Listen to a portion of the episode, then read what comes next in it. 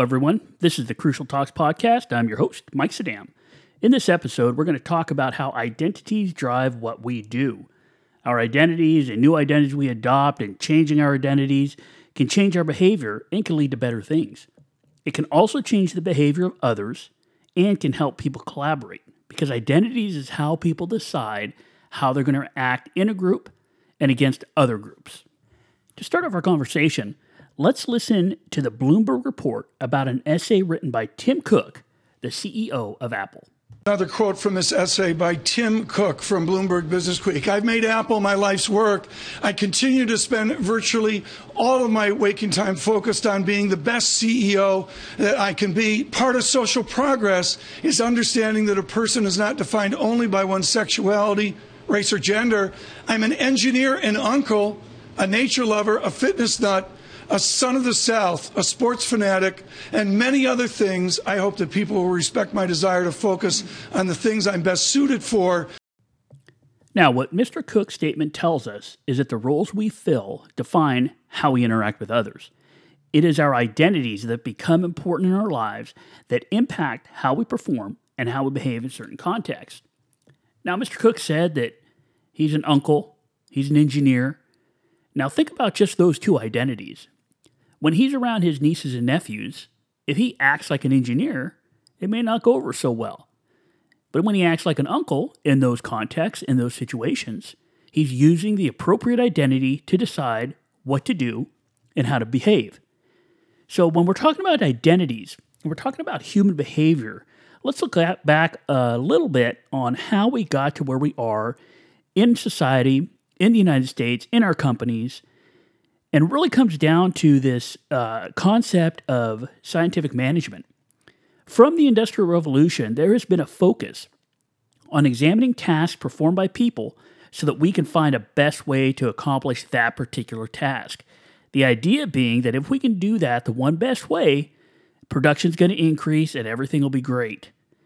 Now, this idea of scientific management was made famous by Frederick Taylor, and it crept into many facets of life not just manufacturing, and we still see it a lot today. Now, since then, it seems as if finding the best way to accomplish a task has been at the front lines of human performance. There seems to be a, a constant influx of studies surrounding if then rewards and managers who are focused on resources as a means to produce results, including treating human beings as resources. Now, how do we see this come out in, in our organizations, in our companies, in our society?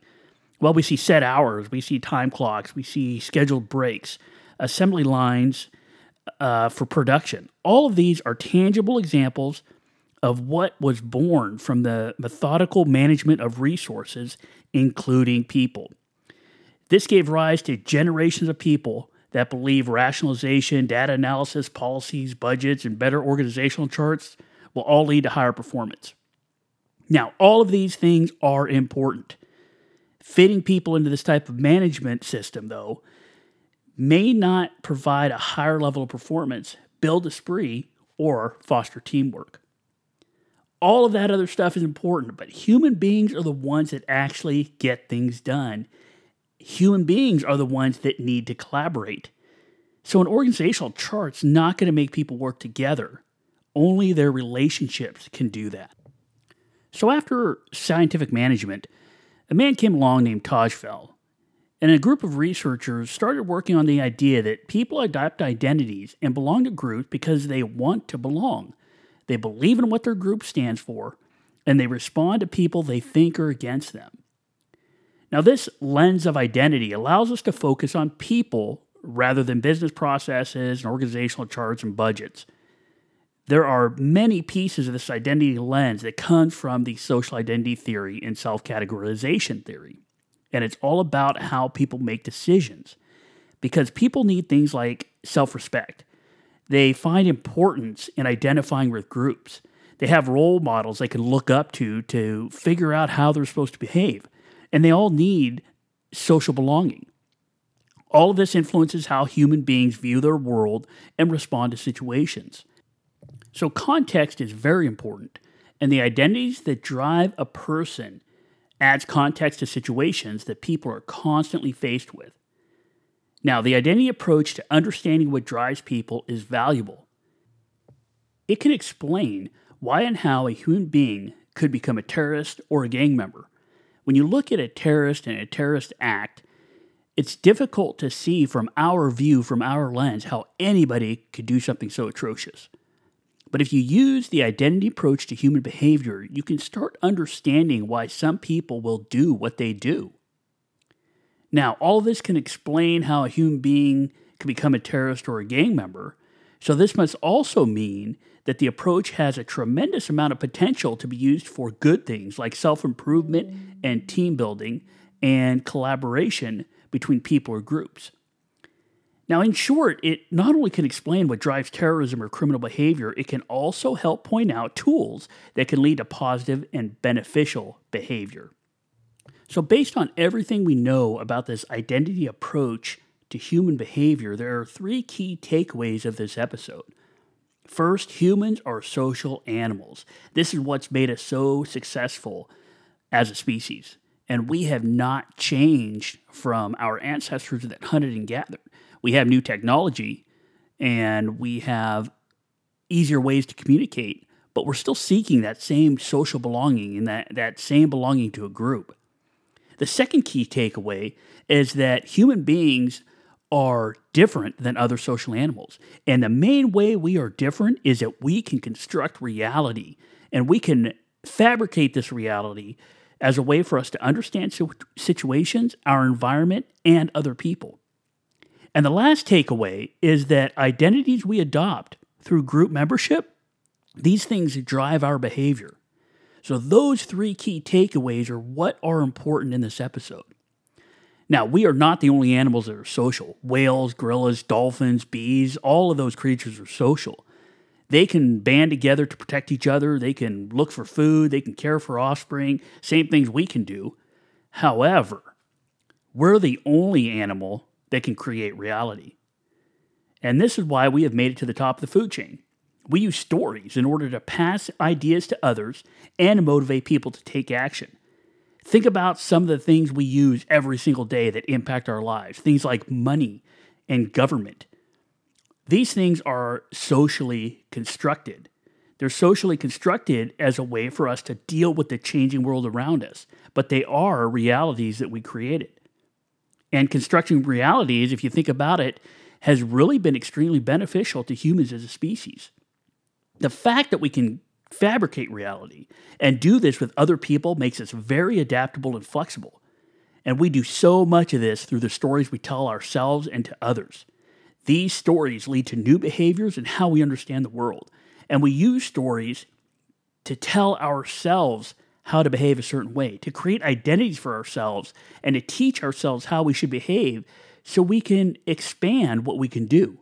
We can create these new roles within ourselves to be able to perform at a higher level. We also tell each other stories. Stories let us pass on information. They help us to show others what expected behavior is and create feelings so that we can affect their behavior. Now, decisions happen in the same part of the brain that emotions come from. And because of this, and the way stories can create emotion, stories are absolutely imperative when trying to create or change behavior. And finally, storytelling is valuable because it is entertaining and exciting. It allows us to adopt identities, categorize other people, and pass on information in a way that spurs action. Now, when we talk about identity, we're talking about how we make sense of our world. So let's do a quick exercise. Imagine yourself at work, whether you're walking down the hallway or, or walking along the job site and you see someone approaching you. You're going to say hello to them and you're going to talk to that person walking towards you. What will you say in the following scenarios? The first scenario, it's a friend that you play softball with on the weekend. The second scenario, it's your supervisor. And the third, it's a peer that you don't get along with they work in another part of the, the office or a, another part of the job site. However, you need their support on a project. Now, in each of these three situations, my guess is the conversation changes depending upon the role you will play, depending upon how you identify and how you categorize the other people. Now, academics and sociologists, they would say that the identity that is salient to the context of the situation will drive what you say. Another way to say this is whatever identity you feel is important at the time will guide your behavior and the conversation. So imagine you have a bunch of Lego figures in your pocket. These represent the identities that drive your behavior. You can have one of a parent, of a spouse, of a friend, of a worker, of a student, of a teacher. I mean, think of all the roles that you play in your life. When faced with a situation, you're going to pull out the figure, the Lego figure that is the most important to you at the time, that fits the closest to the context of that situation. And we all have multiple identities. And these identities are the characters in the stories of our life. And all of these roles give our lives meaning and they change our behavior. So the identities not only change behavior, they can also drive our feelings, which make us decide to do things depending upon what we're faced with. And this makes two things possible. One, it allows us to be social.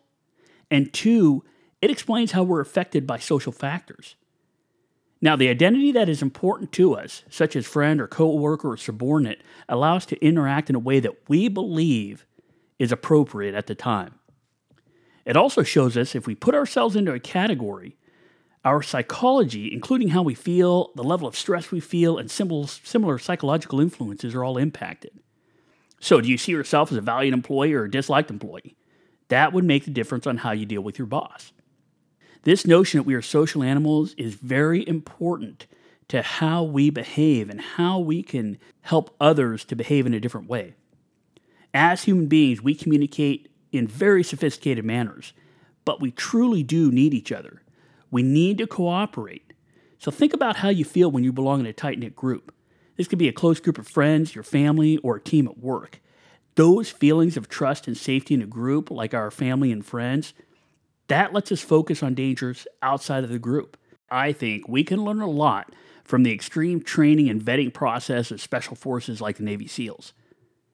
Because there's so much trust and so much group belonging, they can do some really special things. But when trust and safety are not present, our overall performance declines because we're wasting energy protecting ourselves from real or perceived threats from within the group with that that trust and that feeling of safety, we can focus outside. We can use our energy outside of the group. So, have you ever been in a situation where you feel like you just don't belong? This could be in a situation like you were a new kid in school, uh, boot camp, first day at a new job. Those are all examples where we can act differently because of two different reasons. The first, we can feel like we're not socially accepted. And this makes us behave as outsiders. We're more closed off, we're more protective, and we lack confidence. We can also decide to adopt that new identity. And by adopting that identity, we now start to behave as a member of that group. This helps us begin to change behavior. So, if an 18 year old joins the military and goes into boot, to boot camp acting like they did when they were at home, their lives are going to be very stressful. However, if they adopt the role of a recruit, they may still be stressed out, but they have categorized themselves in a way that lets them deal with the context of the situation they're in. In a couple of months, that same 18 year old has an identity that allows them to work as a team and even spurs them to risk their own lives for a team member. So, these stories we tell ourselves based on the identities that we adopt or want to change, this is how we change behavior. Now, we do this in basically four steps. First, we define ourselves as a member of a, of a category, of a group. Second, we learn and develop the expected behaviors that go with that category. Third, we assign norms and attributes of that category. And then finally, those norms and attributes that we have assigned become more ingrained and more normal in our behavior because it becomes a more important part of our life. So, all of the identities that are important to us show themselves as we live our lives. They constantly evolve and are constantly honed. We may see the biggest change to our behavior early on when we first identify with a group, but as social creatures, we're constantly evaluating in our categories and those models of behavior we use to guide what a member of that group is supposed to do. This help us learn new behaviors and adapt to our environments. Now, this whole episode, we've talked about the role of identity in driving behavior. It can have an impact on groups, it can have an impact on individuals, it can have an impact on society. So, being able to think about behavior as different roles we're playing, depending upon the context of the situation, is hugely important to how humans behave. Thank you for listening to the first episode of the Crucial Talks podcast. I'll be constantly honing my identity as a podcaster. So each episode, my goal is to get it a little bit better than the last. Now, if you find value in any of the Crucial Talks episodes, please share the podcast. I'd like to expand this community of practitioners and people interested in human behavior. Also, please visit the Crucial Talks website at www.crucialtalks.com and connect with me via email or on LinkedIn, Facebook, or Twitter, or all of the above. I learned so much from other people and truly believe our relationships can help us all succeed. We can do it together. I hope you have a great week, and remember, if we want to understand behavior, we need to understand what drives people.